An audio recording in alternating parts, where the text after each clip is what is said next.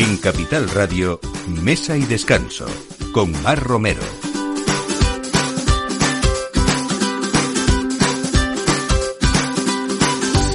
Buenos días, aquí estamos en esta hora, como siempre, con ustedes del aperitivo desde Capital Radio en Mesa y Descanso. Y no sé si saben que dentro de dos días, el martes 27 de febrero, es el Día Internacional del Cocido y para celebrarlo hemos acudido a uno de los referentes en esta materia, el restaurante Cabanas de la Lin en Pontevedra, que es uno de los templos del cocido y del vino de España. Hablamos hoy de vino y nos vamos hasta Jumilla para hablar con Elisa Martínez Navarro eh, de Vino Solidario. Ella nos presenta la nueva añada de su vino Evol 2022 que brinda por la vida, pero también a favor de una causa tan necesitada de ayuda como es la investigación sobre el Alzheimer. Vamos a hablar de una revolución mm, social con, con sabor a chocolate porque Pacari, la empresa que comercializa el mejor chocolate del mundo, eh, así lo cuentan y es ese título que avalan los más de 400 premios recibidos desde su creación en 2002. Hoy hablamos con José Páez, que es el director de desarrollo de negocios. Y por supuesto no podemos dejar de hablar de una de las cosas más importantes en nuestra dieta mediterránea, que es el aceite de oliva, el pilar fundamental.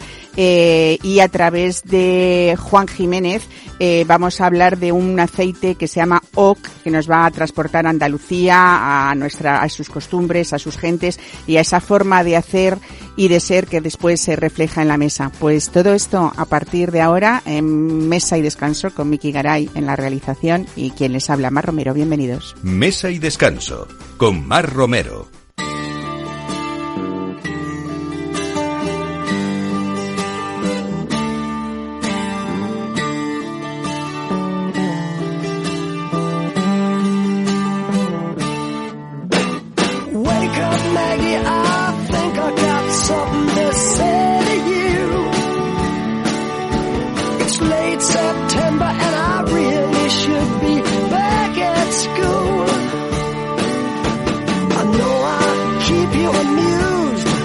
Pues empezamos con, con este Día Internacional del Cocido que será el próximo martes 27 de febrero. Y como les comentaba nos vamos hasta uno de los templos del cocido y del vino en España eh, y hablamos con Carlota Iglesias que es eh, la sumiller del restaurante Cabanas de Lalín. Ella junto a su hermano están al frente el hermano en la cocina y ella en esta bodega importante y vamos a saber por qué. Carlota Iglesias, buenos días, bienvenida.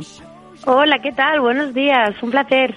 Pues eh, estamos hablando de un establecimiento, el de tu familia, porque tus padres, Aurea y José Luis, abrieron en 2009, perdón, en el 2001, ¿no? 2001, sí. En 2001, ya mucho tiempo, eh, y desde luego yo creo que sois uno de los mantenedores de esa gran fama del cocido de la LIN, ¿no? Bueno, pues la verdad es que sí, mis padres, eh, bueno, pues eh, montaron el, el, restaurante en el 2001, pero mi familia se lleva dedicando a la hostelería desde los años, desde el año 74, así que os podéis imaginar, aquí siempre se mamó mucho esta profesión. Y sí, la verdad es que a partir de, esa fecha, a partir del año 2007, 2010 aproximadamente, ahí fue cuando fue un poco el pistoletazo eh, del cocido de la LIN, eh, la verdad es que mis padres se movieron un montón hicieron cocidos por todo el mundo, hasta en el Vaticano, al Papa, le hicieron el cocido y demás. Y ahí, bueno, pues eh, a raíz de eso, pues se consiguió un poco lo que es la, la, la eh, considerar la fiesta del cocido como la primera fiesta turística de, internet, de interés eh, internacional, gastronómica, en España. Uh -huh. Y bueno, eso nos dio una repercusión muy, muy grande. Desde eso luego. fue, sí, sí. Carlota, eh, en Cabanas se sirve cocido todo el año, ¿no? Pero ¿tú podrías calcularnos el número de raciones que servís anualmente? Pues es que, se, eh, a ver, bueno, ahora se sirve todo el año. Antes era como una cosa, el mes de febrero era como el mes del cocido, ¿no? En, la época de carnavales era como se concentraba ahí un poco todo. Pero sí que es verdad que ahora, mmm, gracias a toda, todo esta, mmm, yo creo que de, decir que, que, la gastronomía está de moda, que la, la cocina tradicional vuelva a estar de moda otra vez, eh, ya es un plato que la gente demanda durante todo el año. Entonces ahora, pues es eso mismo que dices tú, en agosto a 30 grados y vendemos cocido vendemos cocido, sí, sí, sí. Bueno, tenéis y... que estar muy orgullosos porque yo creo que hay gente que, que hace muchísimos kilómetros justo y expresamente para ir a comer vuestro cocido en la línea en vuestro restaurante, ¿no? Así es, es que antes, bueno, era como un poco más local, una cosa como, o más, puedo decir, o más eh, de comunidad, ¿no? Eh, se restringía un poco a Galicia, sí que es verdad que venía gente de todas partes de Galicia y demás, pero es que ahora ya pasó fronteras, es decir, es que tanta gente canaria que viene, que hace la ruta eh, anual, que vienen todos los años de Canarias a propósito. Ayer mismo tuve una mesa eh, de unos chicos madrileños que vienen todos los años, llevan 10 años viniendo desde Madrid a propósito y bueno, es que eso es, eh, vamos, eh, la mayor satisfacción que nos podemos llevar, te puedes imaginar que lo que pasa que bueno, sí que es verdad que hay que mantener la línea porque cuando viene la gente con estas, eh, haciendo este esfuerzo, nosotros tenemos que corresponder como mínimo y, y que se vayan con una sensación de, de que mereció la pena, vamos.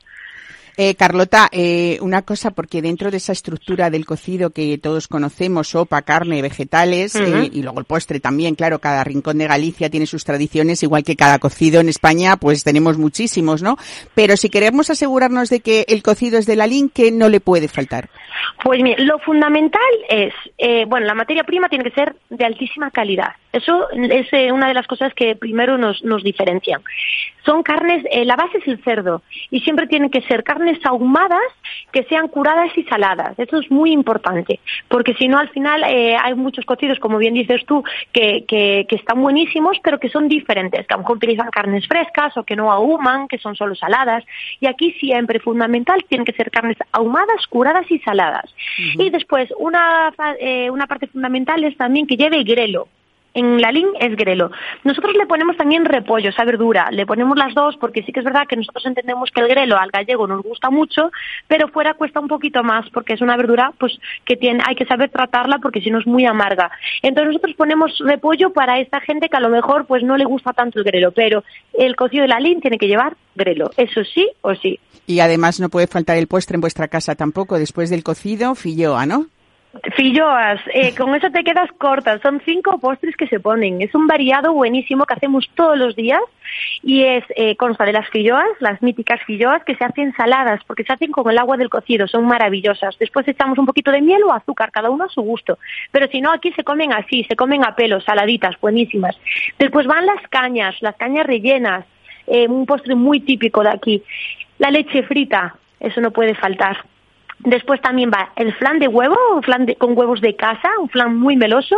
Y terminamos con un poquito de queso con membrillo, que es el postre mm, más eh, gallego que puede ser. Mi favorito, desde luego. Sí, Mi favorito sí, seguro. Sí. También habéis llegado con este plato tradicional a aportar esa innovación porque es posible que pidamos un cocido, a, un cocido de la LIN a domicilio, Carlota.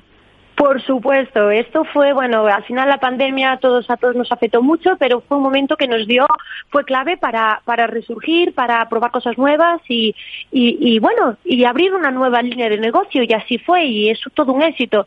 Mandamos el cocido a domicilio, envasado al vacío, en el que solo hay que calentar al baño María, que no se mancha absolutamente nada y que la gente es que lo que es maravilloso es que todo el mundo se volcó en, en la época de pandemia porque sabían lo duro que fue para la hostelería sobre todo, pero lo bueno es que la gente repite, es decir, es algo que se quedó, porque no vale de nada que te tiran una vez y que después, pues que a lo mejor que no les guste o que tal y que no vuelvan a repetir. Sin embargo, no, lo que pasa es que todo es lo mismo, la gente cogió ese ritual y todos los años eh, ves que la gente es recurrente, que vuelve a pedir el cocido y que lo utiliza para sus días más especiales. Desde luego. Bueno, en apenas sí. 24 horas podemos degustar ese cocido completo desde cualquier punto de la península. Carlota, eh, no puedo dejar de mencionar, eh, hablando contigo, que recientemente, hace poco menos de, un mes, recibiste en esta edición de Madrid Fusión el, primer, el premio Juli Soler, a, que se da a esos nuevos talentos con mayor proyección en los diferentes campos del sector del vino, y tú desde luego como sumiller. Así que aprovechándote, dime un vino para armonizar con un cocido de la LIN como este que nos estás contando, que a mí ya se me está haciendo la boca agua. Pues, por supuesto, yo con algo gallego. Yo voy a explicar siempre por la terdiña. Algo gallego, eh, pues en eso de que siempre cocido con tinto o carne con tinto, yo no estoy de acuerdo. Es, es un maridaje estupendo, claro que sí.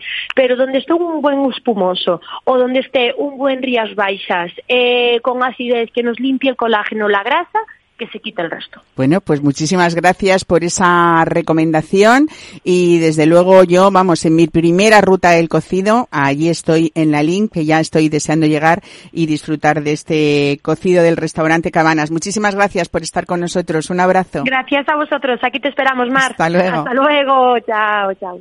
Mesa y descanso. Capital Radio.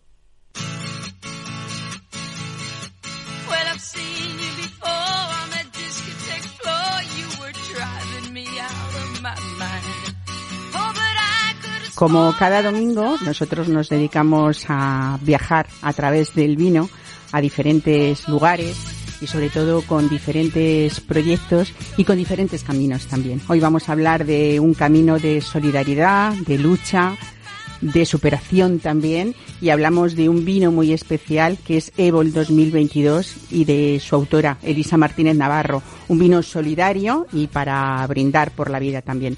Eh, para que ustedes sepan de qué hablamos, estamos eh, viajando hasta Jumilla porque Elisa Martínez Navarro está muy apegada a su tierra e inició una búsqueda en 2012 de un viñedo que fuese capaz de darle una uva de gran calidad. Para ello eligió una plantación en pie franco con una monastrel que cuenta o contaba con más de 50 años de edad. Y mm, ella sintió esa necesidad de elaborar su propio vino después de haber trabajado para otras bodegas y grupos vitivinícolas y animada por todos sus familiares, por sus amigos, comenzó esta andadura en 2012 eh, y fundó Aromas en mi copa, un proyecto de vino de autora como a ella le gusta llamarnos. Hoy vamos otra vez a vernos sorprendidos con una elaboración de una nueva añada, la séptima, de este conocido vino Evol, que en esta ocasión llega con un espíritu de lo más solidario para colaborar con una gran causa. Elisa Martínez, bienvenida. Buenos días. Qué bien tenerte aquí en este estudio. Qué alegría. Buenos días. Bueno, eh, yo creo que has manifestado encontrarte como muy feliz con este nuevo proyecto que en este momento de tu vida, que ahora nos vas a contar, eh, pues te ha dado y te da muchas fuerzas y mucho impulso también para afrontar una situación sobrevenida complicada. Eh, y con eso has contado desde luego con un apoyo importantísimo de tu familia, de tu hermana Ángela, que hoy está aquí con nosotros. Ángela, buenos días, bienvenida buenos a ti días. también. Eh, y desde luego de muchos amigos para, para llevar a buen puerto este vino Évol que va a servir para brindar y sobre todo para hacer una oda a la vida, para vivir a la, la vida, ¿no? Sí, Cuéntanos sí. por qué este, este Évol 2022, Sí. esta séptima añada es, es tan distinta Sí. para ti, Sí. Elisa. Sí, muy bien. Sí, pero yo no quería hacerlo. Pero mi hermana, Te animo. sí. Y yo no quería. Y ahora que lo tengo, la botella, Eh, quiere, quiero hacer más Evol todos los años. Desde luego. Bueno, eh, contamos esto porque en junio de 2022 Sí. eh, recibías la noticia de que a tus 52 años eh, sufrías la, la enfermedad de Alzheimer. Y esto entendemos que, que esto, bueno, para todos supuso, para todos los que, los amigos, las familias, yo dentro de ese grupo de amigos me considero una gran amiga tuya porque conozco ese Evol desde su primera añada y sé lo valiente que has sido, porque ha sido un vino que has creado tú sola, distribuiste tú sola, elegiste un viñedo especial para hacer ese vino sin ser propietaria de un viñedo y elegiste también eh, una zona de una bodega, de bodegas Salceño, que tenemos que, vamos a irlos nombrando también porque han sido una gran ayuda para, para este nuevo proyecto tan bonito, ¿no? Que es nuevo, pero también es una continuidad de todo lo que tú has creado, eh, pues al principio en solitario, eh, y que este vino ha estado lleno de éxitos durante mucho tiempo y además con muchos premios reconocidos. Bueno, pues lo que hemos contado muchas veces tú y yo en la radio de ese vino de autora. Mm, esta, esta enfermedad no nos va a milanar a nadie y, a- y menos a ti porque estamos en esa demostración de que sigues luchando como una jabata, ¿no? Contra viento y marea. Este es el vino de la unidad, por decirlo de muchas formas, Sí, ¿no? Y de la sí, vida. Sí, sí. Estoy muy contenta y, y la gente mm, en Jumilla me quieren mucho Elisa, lo mejor que has hace- es, es hacer esta, esta botellica y, y que co- compran allí en Jumilla y ya eh, al- a bodegas al ceño lo van a repartir a toda la a, a la, A nivel a la- nacional, a la- a a nivel nacional. sí. Eh, Ángela, eh, tú que estás siendo un pilar importantísimo, siempre lo has sido porque eres la, la hermana de Lisa, pero es verdad que alguna vez te he oído eh, contar, ¿no? Eh, sobre todo que hay que estar preparado. eh, en esta vida eh, es un poco lo que comunica, que también vamos a comentarlo ahora, esta etiqueta nueva de Evol, ¿no? Que hay momentos diferentes en la vida, momentos para risas, momentos para brindar, momentos para compartir, y este es un momento de estar todos unidos y de enfrentarnos ante un problema y ser valientes. Esa valentía que a veces, a ratos, le puede fallar un poco a Elisa, es lo que a ti te sobra para hacer este impulso y de que Evol siga, como, diciendo, como dice Elisa, todos los años, ¿no? Que nos sirva, primero porque va a ser un vino solidario siempre, ¿no? Para la Fundación de Reina Sofía de Alzheimer. Y después hay que decirlo, nos podemos meter en la página web de Bodegas Alceño y ya está en la venta la online, venta, ¿no? Sí, ya, tenemos en- la venta online, está en la página web de Bodegas Alceño. Luego Jumilla sí que es cierto que tiene otros otras zonas donde también se está comercializando ya. Y bueno, y vamos a intentar eh, recuperar otra vez la red de distribución que tenía mi hermana con el- los anteriores añadas y en eso estamos. Ahora sí que es cierto que es más la bodega quien está impulsando eso, puesto que, bueno, nosotros ya la parte comercial ya es más complicado gestionar porque todo lo hacía ella. Desde luego. Vale, yo no me dedico al sector, por tanto, yo estoy apoyando de, de otra manera, ¿no? De otra manera. Bueno, Elisa, este vino también es y comunica todo el amor que tú has tenido por el vino y desde tus inicios ese nombre que tú quisiste que se llamara así, Evol, que al revés es love y que significa Sí. precisamente amor, ¿no? Eh, eh, eh, bueno, eh, es el nombre también eh, de la palabra evolución, ¿no? Porque presenta, Sí. hablando de la calidad, Mm. un potencial de envejecimiento altísimo en la botella eh, y, y todo este amor también expresa lo que tú has depositado en ella siempre, ¿no? Sí, Que ese, es sí, ese amor sí, por, por el vino y por la calidad de un buen vino, ¿no? Sí, sí, siempre. mm.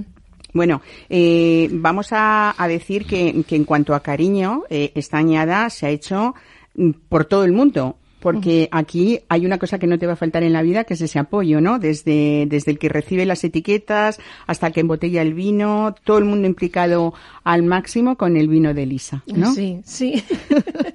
¿Cómo te sientes por esa parte? Muy querida y muy apoyada, ¿no? Supongo. Sí, sí. Con mi hermana. con tu hermana, desde luego.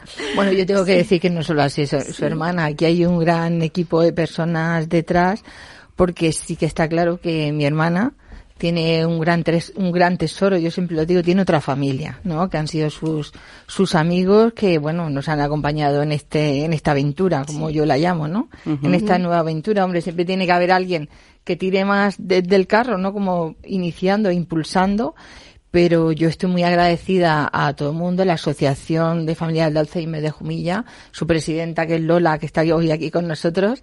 Le damos Y- un saludo a Lola también por ese trabajo y con ese bueno, cariño que y le ha hecho aparte que siempre. es muy amiga de mi hermana desde el cole.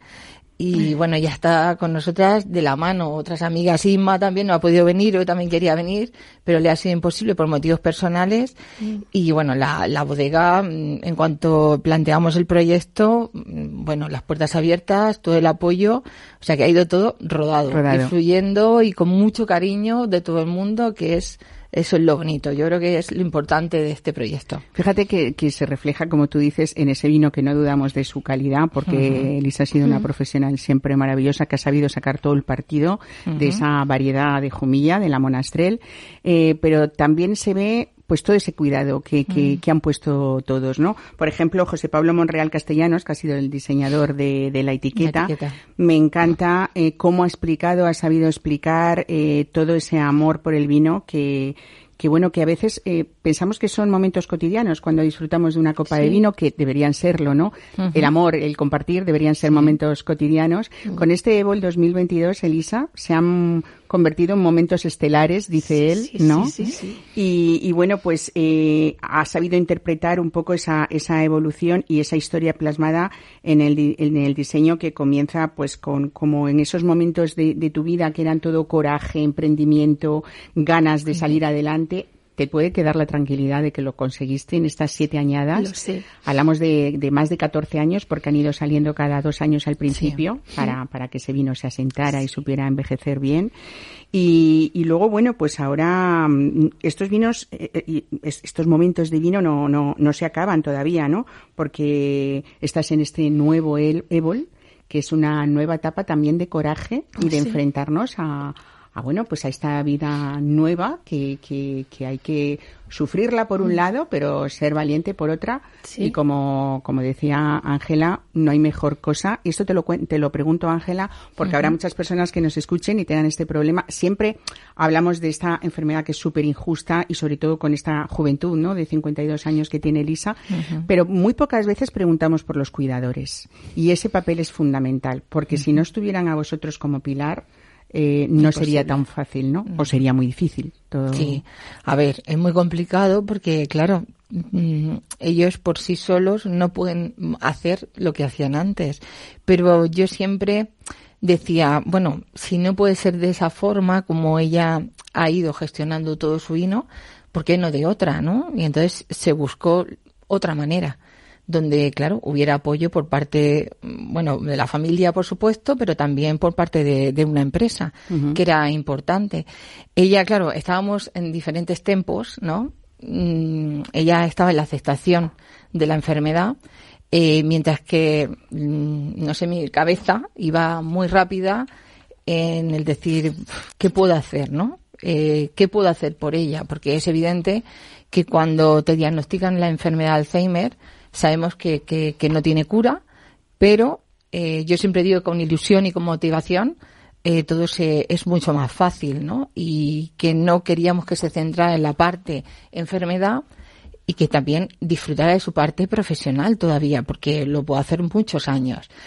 Y, y esa era la rapidez. Yo decía, hermana, que sí que puedes, que, que tienes a mucha gente alrededor y vamos a poder conseguirlo. Pero ella se iba de casa. Me dejaba con la palabra en la boca, pero también la entendía, ¿no? Porque tenía mucha lucha interna, ¿no? Para, para aceptar esta enfermedad.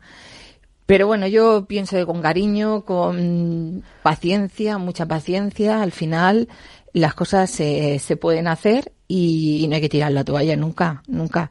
Y ellos son capaces de, de, muchas cosas, de muchas cosas, siempre y cuando tengan de la mano a gente, por supuesto, y hay que estar.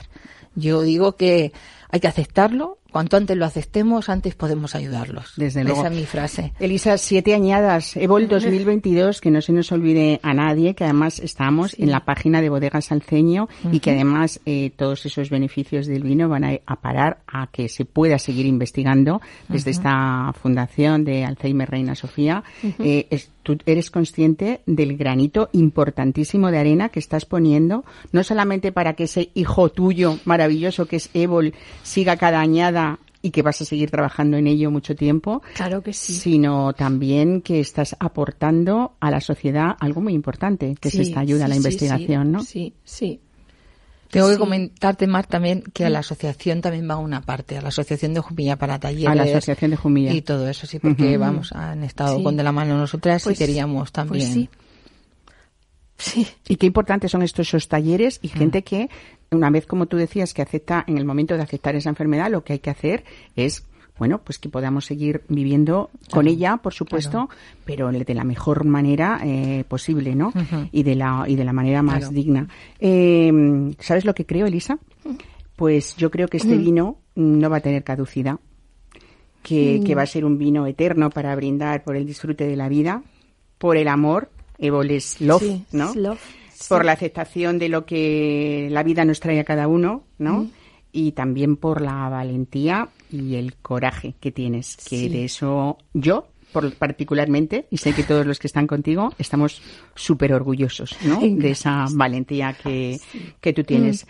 ¿Tú qué crees? Porque, ¿qué, qué es para ti haber podido conseguir en este último año tan difícil en tu vida algo tan bonito y tan importante como es comunicarte a través de ese vino tan tuyo y tan personal? Pues yo estoy muy contenta de tener otro, otro Evol diferente. Pero me cuesta, cuesta mm, que yo esté en esta situación. Pero va- voy, voy y voy.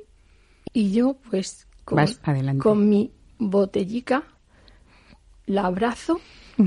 y esto, para mí, Qué bonito, ¿no? Bueno, pues Sí. mira, hoy brindamos contigo, Elisa, por el vino, por este nuevo Sí. Évol, por la amistad, por la lucha también, por las lágrimas, ¿no? sí. Por los abrazos, como tú Sí, dices, y los sí, besos, que hay que sí. darte y que nos tenemos que dar todos, que eso es muy importante, ¿no? Totalmente. Y sobre todo por el tiempo y por la solidaridad. Sí. Yo te agradezco mucho que hayas venido desde Jumilla hasta Madrid para contarnos esto. Y te doy muchos, muchas, muchas gracias por este precioso regalo que es tuyo. Y tú, Évol, eres tú, Elisa Martínez Navarro. Muchísimas gracias. Sí. Un abrazo grande.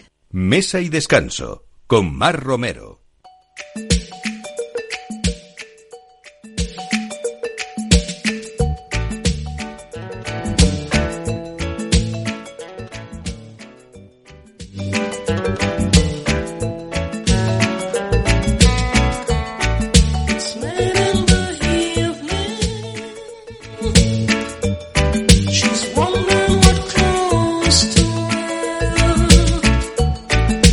Bueno, hablamos de algo que nos gusta muchísimo eh, en cualquier mesa, de postre, de desayuno, de, de, de entre medias, ¿no? De, de las comidas, que, que es ese producto tan maravilloso que es el chocolate. José Páez, eh, representante de Pacari en España, bienvenido, buenos días. Hola Mar, buenos días, muchas gracias por este espacio. Bueno, yo anunciaba eh, al principio del programa que casi hablar de Pacari o Pacari es, eh, es hablar de una revolución social con sabor a chocolate, porque eh, Santiago Peralta, que es el fundador de lo que estábamos llamando el mejor chocolate del mundo, y, su, y su esposa Carla Barboto, decidieron hacer pues una chocolatera, por decirlo de alguna manera, o la chocolatera más ética, y además eso está eh, certificado por la organización Ethical Consumer, ¿no? O sea que ahora vamos a hablar por qué es tan ético este chocolate y por qué es una empresa diferente que se ha estudiado el caso en universidades como Harvard, por ejemplo, ¿no? Así es, así es, eh, Mar. Bueno, cuando, cuando empieza esta empresa, eh, no empieza por una pasión al chocolate en sí, eh, de parte de Santiago ni de Carla, sino que ellos, eh, su propósito siempre fue beneficiar al agricultor ecuatoriano. Bueno, eh, Pacari es una marca de chocolate ecuatoriana. Y eh, ellos en uno de sus viajes eh, en, en Bélgica, cuando todavía eran novios, se dieron cuenta al comprar una bolsa de chocolates que eh, si es que eh, la bolsa costaba 100 euros, de estos 100 euros, un euro llegaba al agricultor en Ecuador. Claro. Entonces, ellos se dieron cuenta que eh, era algo completamente injusto y que tenían que hacer algo. Eh, esto en el, en el ámbito del chocolate, pero esto querían hacerlo a gran escala. Entonces, para ellos fue una, una manera y una vía de, de mejorar las condiciones de los agricultores a través de eh, generar, el, generar el mejor chocolate del mundo, mejorando las condiciones para los agricultores, pagándole mucho más de lo, de lo que se paga, de lo que se pagaba pagar el doble al principio, ¿no? Que ni ellos mismos se lo creerían, claro. Eh, el doble relativamente, porque, bueno, Pacari está certificado como una marca Fair Trade, eh, que es del comercio justo, que es de esta teoría alemana que lo que propone es que se tiene que pagar el 5% más de lo que, del precio que cotiza en la bolsa. Sin embargo, eh, Pacari cuando empezó Santiago Peralta con Carla, ellos decidieron pagar el doble del costo de producción. Entonces, de esta manera el agricultor siempre iba a ganar, porque sin embargo con el comercio justo, o a pesar del comercio justo, habían años en los que los agricultores no ganaban porque el precio del cacao estaba por debajo del costo de producción. Entonces, para asegurar esto, ellos pagan el, eh, bueno, Pacari comienza a pagar en su época el doble del costo de producción, que es la política que mantenemos hasta, hasta ahora. Bueno, la verdad es que es muy bonito decir, por ejemplo, que ya eh, Pacari, si no me equivoco, trabaja con seis cooperativas que aglutinan cerca de 3.500 trabajadores con ese trato no solamente directo y lo más importante es que no hay intermediarios, ¿no? Que eso también eh, importa luego a la hora de, de- de- del precio final, ¿no? Bueno, hay algo que os ha hecho como muy famosos porque comercializáis en 42 países hasta 54 variedades. Eh, habéis llegado a, a elaborar, pues eso, casi 60 sabores diferentes. A la venta en España, 12 creo que son, ¿no? Sí, estamos con 12 sabores aquí, siempre eh, haciendo pruebas para ver cuáles son los sabores que más que más le gustan a la gente. Buscáis un poco los sabores autóctonos de cada país, porque por ejemplo aquí podemos incluso encontrar igual eh, pues eh, la guayusa, que es una planta que crece en la zona occidental de la Amazonia, como por ejemplo eh, chocolates de, con pimentón de la vera, ¿no? Así es. Eh, bueno, nuestra filosofía de la empresa es buscar algo que te familiarice con tu país y como es nuestro propósito crecer y expandirnos, queremos que a, cada persona, especialmente de, de Hispanoamérica, le familiarice con eh, su país de origen. Entonces, eh, tenemos, por ejemplo, eh, en, eh, para, para los argentinos, uruguayos, una parte de los chilenos, eh, una parte de Paraguay, eh, tenemos eh, chocolate con hierba mate, eh, en México tenemos el chocolate de mole, el chocolate de Chile, y acá en España hemos desarrollado varios sabores eh, para los para para el, la familiaridad de la gente eh, aquí en España, como chocolate con naranja, con aceituna, con pimentón de la vera, y ahora estamos desarrollando uno nuevo que es con pino marítimo. Ah, qué bueno, ¿no? Pino Sí. marítimo. Eso me Sí. suena a Canarias, casi. Sí, sí, ¿no? es el, el pino que se da en, en las costas al sur Ajá. y en Canarias y es, es un sabor bastante fuerte. Qué bueno. Bueno, eh, es verdad que con Pacari lo que habéis hecho ha sido abanderar ese comercio justo y sostenible también. eh, y sobre todo algo muy importante que es introducir en el consumo del cacao conceptos como el cupás o la añada, ¿no? Que eso no, no estábamos muy familiarizados con ello. Así es, así es. Nosotros, eh, bueno, hemos, hemos introducido con el cacao varios, eh, varios nuevos conceptos eh, que, que son eh, o que deberían ser inherentes y que no conocíamos, eh, porque la industria del chocolate no la estábamos llevando desde Ecuador, no se la llevaba desde Ecuador. Creo que ahora, eh, y tiene mucho sentido que, que la llevemos desde ahí, porque el, el primer uso humano del, del cacao se pensaba que fue en México hace 2000 años, sin embargo, se ha comprobado que fue hace 5.500 años en la zona de Ecuador. Entonces, eh, en esta zona, eh, como, como bueno, bien eh, sabrá la gente, y si no le explicamos, eh, Ecuador, a través del Ecuador pasa la línea ecuatorial y hacia el norte del Ecuador eh, tienes un clima eh, que es muy tropical, con mucha lluvia, y hacia el sur muy desértico y seco. Entonces, ¿qué es lo que pasa? Que nosotros tenemos como terruños, lo que es albino, eh, igual, el, cacao tiene diferentes tipos de cacao en cada, en cada una de, de, de estas, eh, de estas zonas.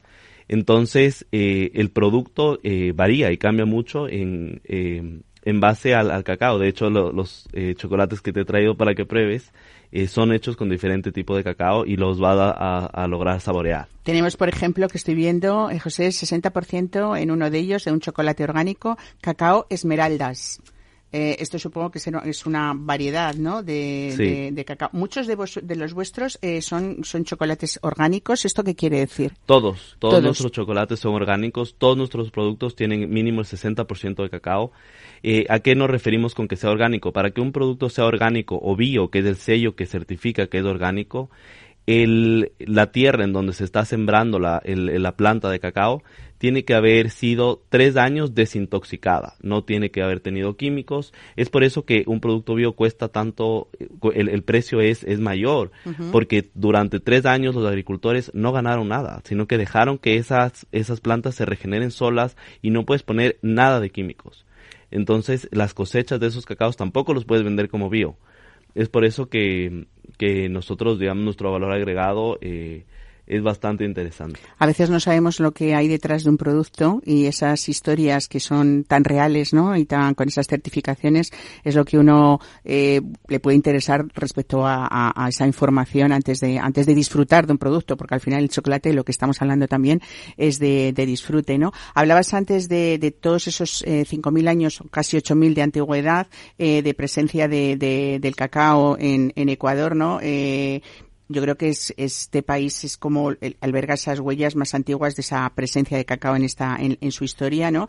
Pero hay un dato que dice que desde que nació Pacari, estábamos hablando de 2001 o Sí, 2001. eh, calculan que ha desaparecido un 25% de los árboles de cacao y muchas variedades también eh, se han perdido y esto el motivo es porque la mayoría de los empresarios solo les interesa eh, esas variedades que producen más, ¿no? Bueno, eh, Ecuador, por ejemplo, eh, en, el, siglo pasado siempre se basó su economía fue el cacao. Antes de, del petróleo en los años 70, siempre la, economía se, se basaba en el cacao eh, y la explotación era muy grande. Antes de Pacari eh, no existía un, una ni un comercio justo ni una explotación sana hacia la agricultura. Entonces venían estas grandes eh, empresas cacaoteras y simplemente aniquilaban las plantas. No tenían una, una cosecha consciente de, de, de, las plantas, del cacao. Entonces lo que pasaba es que finalmente eh, las plantas se morían, por ejemplo, o eh, no es tan eficiente sembrar cacao, no ganas mucho dinero sembrando cacao, o no ganabas mucho dinero sembrando cacao, tenías otras plantas que te daban un poco más de rentabilidad, siendo agricultor, grande o pequeño. Entonces lo que hizo mucha gente eh, antes de, de, la existencia de Pacari era eh, cortar los árboles de cacao y sembrar eh, palma que te, que te daba mucho más, que tenías mucha más. Qué horror el aceite de palma, ¿no? Y, el aceite de palma ahora sabemos. Cuánta lo, comunicación en contra, afortunadamente, claro, se está haciendo en los últimos años, claro. ¿no? Eh, al contrario, ahora, eh, bueno, desde que nace Pacari, eh, y como, como decíamos al comienzo, que comenzamos a pagar el doble de precio de producción, mucha gente ha tratado de volver a sembrar eh, cacao y a nosotros nos sobra la gente que quiere vendernos, nos sobran los proveedores que quieren formar parte de las cooperativas que nosotros mismos hemos formado para eh, vendernos eh, cacao. Y a nosotros y a cualquier otro porque desde desde Pacari nosotros desde el nacimiento de Pacari eh, subió el precio del cacao en, en, la región, no solo en Ecuador, estamos hablando también de Perú y de, y de Colombia. Bueno, comentaba yo antes contigo, José, que se ha estudiado eh, ese, ese modelo de, de, negocio de Pacari hasta en universidades como, como Harvard, por ejemplo. Hay un informe de la organización Ethical Consumer que puntúa a, a vuestra marca como la empresa chocolatera más ética del mundo por muchos motivos, no solamente porque protege el medio ambiente, como nos has contado, la fauna también, sino también protege esos o respeta esos los derechos humanos y, y además eh, no cuenta con, con, financiaciones irregulares, sobre todo, que esto es lo más, ¿no? Eh, son como principios morales muy importantes para vosotros, ¿no? Y Así para es. los creadores de la marca. Así es. Bueno, primero, eh, me, me, has hablado de dos temas ahí. Primero, el, el, caso de estudio. Hemos sido, en efecto, caso de estudio en universidades como, como Harvard Business School, aquí en el, en el IE, en el Instituto de Empresa, en el INSEAD. Eh, justamente por el modelo de negocio de lo que tanto hemos hablado del comercio justo, porque nosotros no manejamos la teoría de comercio justo del 5% adicional, sino del doble, pagamos del doble del, del precio, del, del, costo de la producción. Eh, y eso es la parte que ha sido bastante analizada. Aquí en el IE, por ejemplo, analizaron eh, la, la nueva de la nueva tendencia que hace Pacari y cómo Pacari podría asesorar a las empresas, cómo sería ese modelo de negocio, bastante interesante. Y eh, lo del ethical consumer, eso es, eh, eso es muy importante para nosotros porque nosotros no hemos, eh, es algo que no decimos nosotros. Ethical Consumer es una, una organización eh, británica, es, bueno, se encuentra en el Reino Unido y ellos son los que califican diferentes industrias eh, a lo largo del tiempo.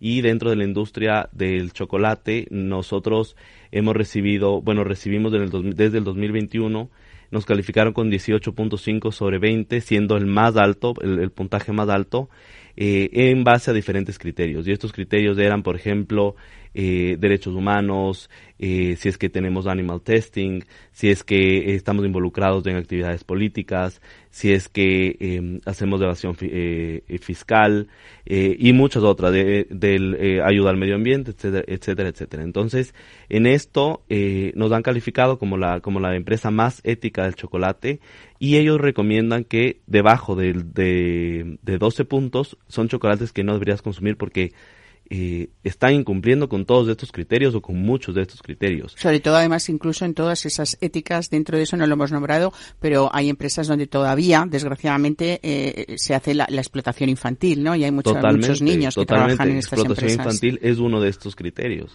Eh, y ahí encuentras en la parte de abajo empresas eh, muy, muy famosas de chocolate como serán Ferrero, Nestlé, como es Walmart. Entonces eh, te sorprende eh, como consumidor, te sorprende que, que la realidad sea así. Entonces tú dices, ¿cómo puedo estar apoyando algo que está haciendo daño a la sociedad, al, al medio ambiente? eh, y estoy consumiendo y apoyando de, de esta manera. Entonces, eh, la verdad es que nos sentimos muy orgullosos de haber quedado como, como el chocolate más ético. Pues José Paez, representante de Pacari en España, muchísimas gracias por traernos eh, todo ese contenido de seguridad, sobre todo, y por supuesto de, de disfrute. Yo estoy como loca por probar todo lo que nos has traído y también ese chocolate de pimentón de la Vera, que, que, que me parece súper sugerente y sobre todo porque hay cosas buenísimas que se- todo se puede mezclar con el chocolate, pero el tema de los picantes o de esas notas ahumadas, pues hará algo muy rico también, ¿no? Muchísimas gracias por estar Gracias hoy con ti, nosotros y desde luego enhorabuena a ti y, y a Santiago Peralta, Peralta y a Carla Barboto por haber ideado pues una empresa tan llena de valores. Muchas gracias. Un saludo. Gracias. Mesa y descanso. Capital Radio.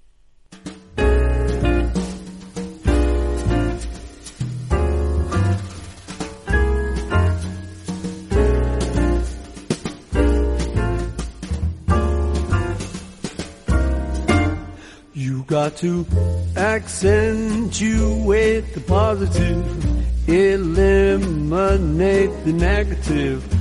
Latch on to the affirmative. Don't mess with Mr. In Between.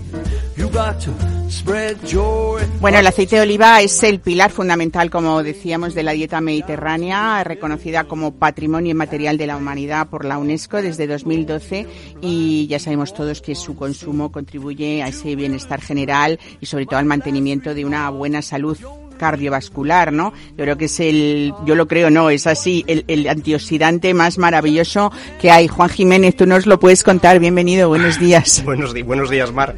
Eh, pues efectivamente, efectivamente, no solo es un antioxidante maravilloso, sino que sabe maravilloso, que esto es, esto es fantástico. Y, y está lleno de grandes y, y buenísimas propiedades, no solo, no solo culinarias, sino en términos de salud y también de cultura. Desde luego. Bueno, yo creo, yo digo que es el mejor desayuno que, ha- que hay que acompañar un café o un té por las mañanas, ¿no? Una buena tostada de aceite de oliva virgen extra. ¿no? Pero sin duda, Mar, eh, y el día que el planeta lo aprenda, vamos a tener problemas con el aceite de oliva. Porque habrá menos, cada vez más, ¿no? no te quepa la menor bueno, duda. estamos, eh, voy a presentarte porque tú eres el creador de una empresa que se llama The Green Gold Olive Company, eh, pero vamos a hablar de un aceite de oliva, el tuyo que se llama OC, OC como esa exclamación de ¡Oh, qué maravilla lo que tenemos delante, ¿no? Bueno, eh, tú además eh, eres eh, empresario en Madrid con una experiencia muy dilatada sobre, sobre todo en el mundo de la tecnología y, y tú eh, hay algo que no se te ha olvidado, que es esa herencia jienense del campo, ¿no? Supongo que por tus padres o tus abuelos dijiste, voy a cambiar el chip, ¿no? Efectivamente, efectivamente. Yo, yo soy de Madrid, nacido en Madrid, pero con, con ascendencia por parte, por parte de mi madre, de, de Jaén, ¿no? Y había unas tierras y unos olivos, bueno, que se cuidaban, pero que por diferentes cuestiones de la vida, mi, mi familia terminó aquí en Madrid. Y yo, como tú has comentado, trabajo en el mundo, en el mundo de la tecnología, en el desarrollo, en algo que no se puede tocar. Y Ese mundo tech que a veces mm, perdemos un poco el norte sin querer, ¿no? Exactamente, eso Marvin. Al final, eh, después de muchos años en la tecnología, quería poder gestionar un proyecto en el que pueda tocar algo y que pueda oler algo y que, y que, y que, ten- que el producto y que no sea un servicio sino un producto y con y con mi hermano Lorenzo decidimos eh, eh, reagrupar aquellas aquellas tierras comprar algunas nuevas e iniciar un proyecto eh, muy bonito con el objetivo fundamental de hacer el mejor aceite de oliva posible y llevarlo a, a- aquellos rincones del planeta donde a nosotros nos parece que es muy interesante que conozcan eh, el valor que hay detrás de, de este producto. Fíjate lo importante que son los recuerdos de infancia a veces y cómo influyen después en el recorrido de nuestra vida, ¿no? Que es algo muy bonito que contar. Siempre hay un factor humano detrás de cada marca que a mí me encanta contar esto, ¿no?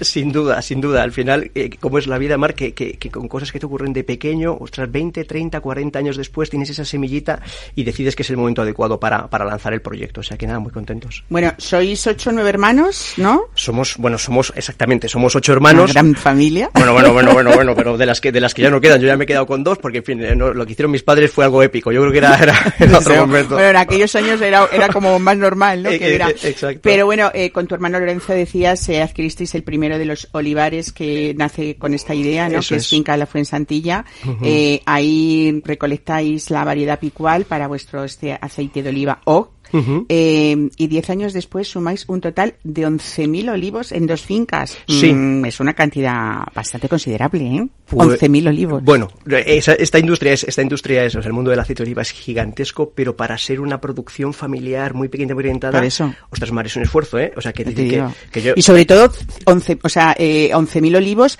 eh, con una media de antigüedad de 100 años. Claro, claro. Todos centenarios. Todos, todos centenarios. Hay, bueno, ya sabes que hay algún olivo que a veces desaparece y, y se va replantando, pero en general la mayoría de los olivos están entre los 60, los 100 o más años. Sí, sí, Ujú. una, una pasada. Te invito a, bueno, invito a todo, a todo, a todo tu público, a toda tu audiencia, Qué a que pase por Jaén que les va a encantar. Bueno, eh, olivos centenarios y cuéntanos porque hay un proceso eh, de elaboración también, por supuesto, con una tecnología avanzada, ¿no? Eh, pero también un, un proceso de elaboración milenario porque lo que vosotros queréis es compartir cultura a través de vuestro aceite, ¿no? Efectivamente.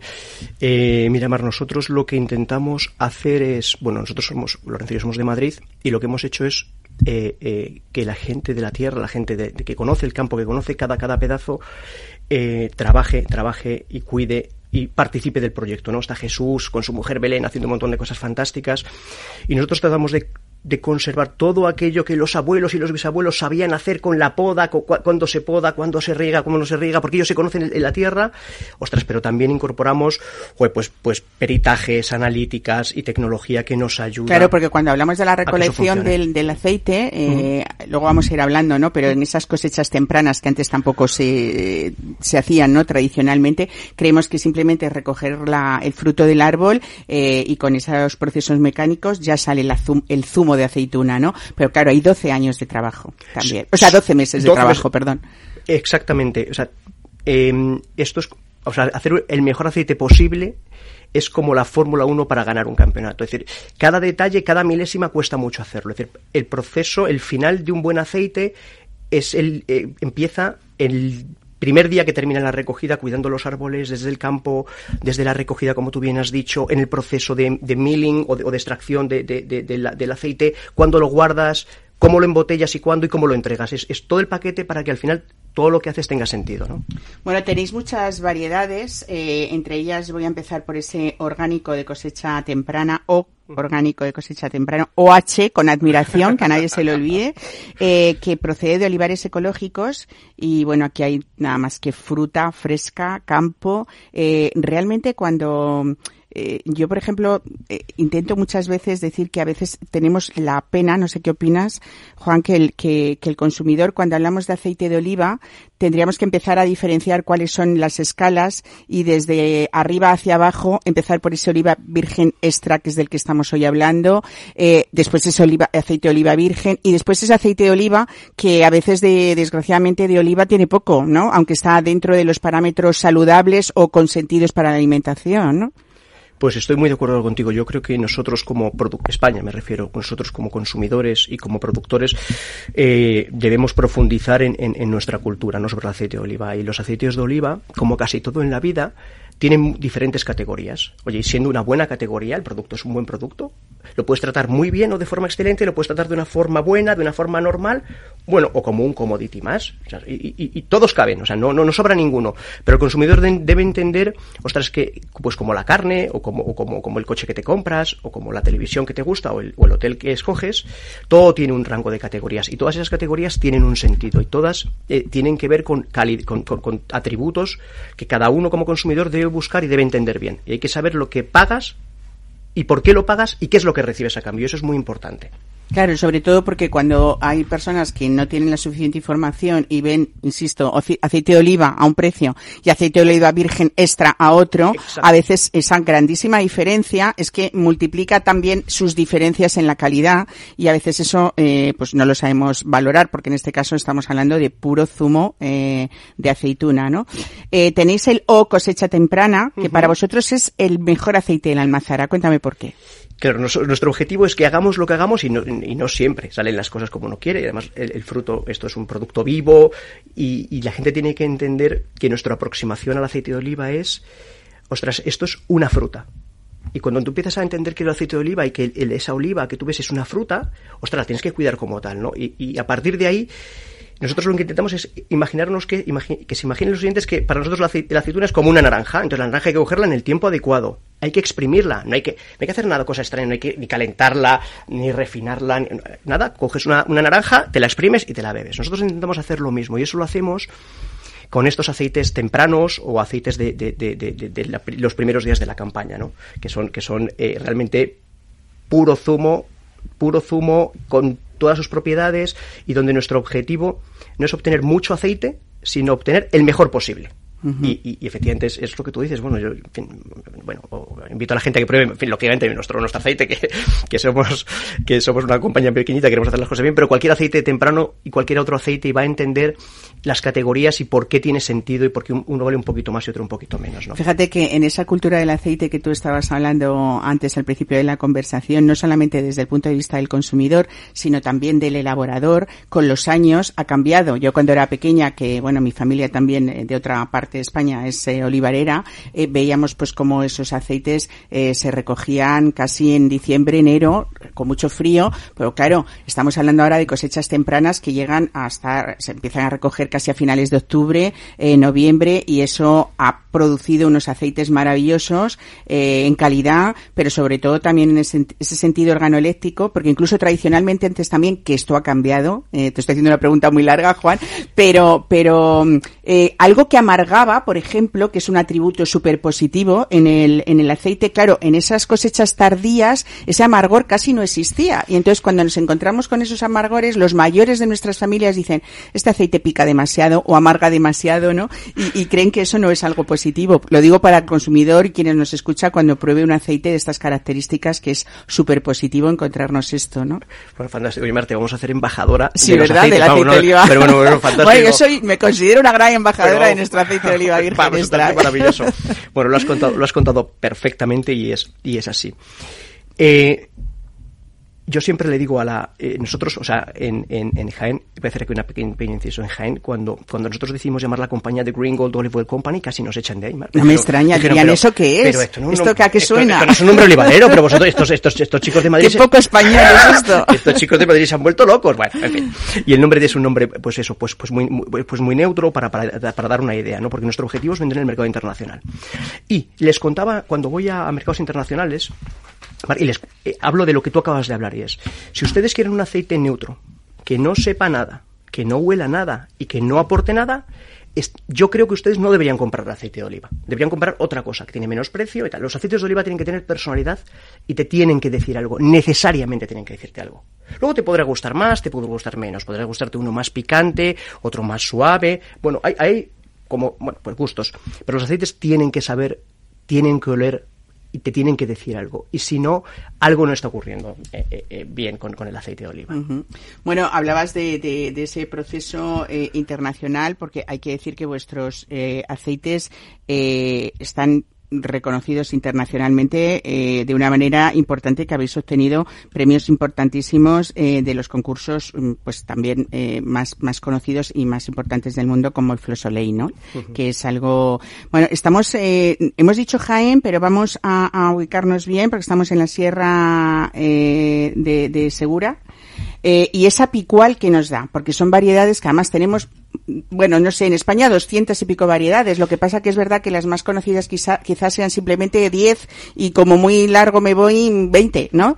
Pero la picual es una eh, variedad súper conocida que nos da pues muchas gratas sorpresas, ¿no? En esa, en ese sabor y en esos olores, en esos aromas. Pues efectivamente, bueno, nosotros trabajamos, nuestros aceites son todos, son todos picuales, porque hacemos, Mar, una cosa, que es que nosotros solo comercializamos lo que producimos, únicamente. Y el campo tiene los olivos que tiene. Eh, entonces, eh, como tenemos eh, eh, nuestros picuales, pues los amamos, los adoramos y esto es lo que contamos. Lo que significa que hay, como tú has dicho, 80, hay hasta 200 variedades, todas son maravillosas, todas tienen cosas muy interesantes que decir. Nosotros hablamos de la nuestra porque, entre otras cosas, es que es la que tenemos. Y solo vendemos, nosotros solo producimos y comercial, perdón, solo comercializamos lo que tenemos. Estos picuales, estos picuales están en una, en una, estamos dentro de una eh, eh, denominación de origen, la, denominación de origen de eh, protegida Sierra del Segura, ahí donde está eh, José Antonio y, y Paco como, como responsable, que hacen un trabajo espectacular para, para, para, para gestionar eh, calidad y controles sobre los que ya tenemos por la, por, eh, a nivel autonómico, nacional o europeo. Y para no enrollarme mucho, nuestros aceites picuales al estar en la sierra y en el parque natural depende y estamos a una determinada altura esos aceites en función de cómo los coges son muy equilibrados. En general el aceite picual es un aceite con mucha personalidad. Es de lo que la gente dice como tú dices Marco "Bueno, este aceite pica. Ostras este aceite está un poco agresivo. Eh, en general los aceites picuales son aceites con mucha personalidad. Bueno, eso, eso, eso te da eh, eh, eh, gente que le encanta y gente que no le gusta tanto, pero tiene ventajas muy importantes en términos de perdurabilidad para la exportación. Son aceites que aguantan muy bien la, cuando los llevas a Japón tiene que cuando encuentras a un japonés o un surcoreano tiene el aceite tiene que estar bien. Y este tipo de aceites son son muy buenos para, para poder viajar y para poder aguantar con mucha calidad durante mucho tiempo. Y para terminar, eh, como te contaba, son aceites, nuestros aceites son muy equilibrados, son aceites que eh, eh, tienen un poquito de picancia, pero que te dejan un retrogusto, yo creo que muy agradable y que, y que son fáciles de consumir. Pues Juan Jiménez, cuéntame un plato jienense que no pueda faltar este picual eh, de oliva virgen extra. Pues, pues es que, es que bueno, Te, te- te he dicho uno, es bueno, es que decir- eh, debe- debería, debería decirme el revés, oye, dime en cuál no hay. ya, ya. hay en todos, pero por ejemplo, nosotros que estamos en la, en la, en la, en la PDO de, de Sierra del Segura, ahí es, que es- estamos dentro del Parque Natural, que es fantástico, invito a todos, a todos estos oyentes a que algún día se pasen por allí. Ellos tienen ahí mucho el, el, el, el- el cordero segureño y tienen una serie de platos segureños y yo creo que el cordero segu- segureño hecho con un buen aceite de oliva virgen extra, el nuestro si es posible, y si no el de la región, que no pasa nada. Eh, eh, va a estar fantástico. Bueno, pues nada, ya saben, encuentren O, porque seguro que van a decir O con lo que me acabo de encontrar y con lo que voy a disfrutar. Pues eh, nada, eh, Juan Jiménez, muchas gracias por traernos esa cultura tan mediterránea, tan nuestra. Vuelvo a despedirme también con José Páez, que nos ha puesto hoy el punto dulce con los chocolates Pacari en mesa y descanso. Y desde luego a ustedes, pues muchísimas gracias por acompañarnos cada domingo. Ya estamos en la hora justo de la que van a poner la mesa, así que disfruten lo que queda de toda la tarde de este fin de semana. Nosotros volvemos la semana que viene en mesa y descanso. Feliz fin de semana.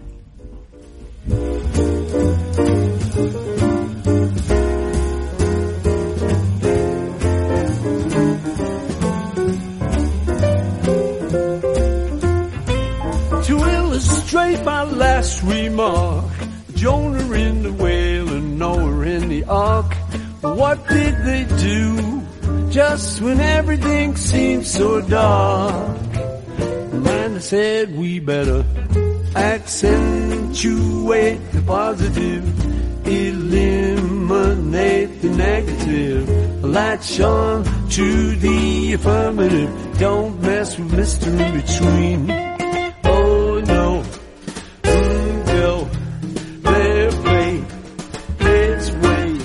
Mesa y descanso con Mar Romero.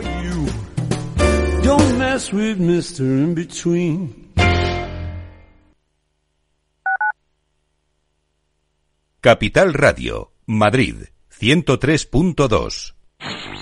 En Capital Radio te mantenemos económicamente informado desde que amanece. Son las 7 de la mañana, hora central europea, las 6 de la mañana en Canarias. Aquí comienza Capital, la bolsa y la vida. Haciendo algún break en el camino Enseguida, hora trading, la hora más golfa de los mercados. para continuar informándote después de comer Son las 4 de la tarde, las 3 en Canarias. Esto es Mercado Abierto, en Capital Radio. y que cierres el día conociendo todos los detalles. Señoras y señores, buenas noches, bienvenidos. Escuchan la sintonía de Capital Radio. Les invito a que nos acompañen aquí en el balance. Capital Radio, Información económica de calidad.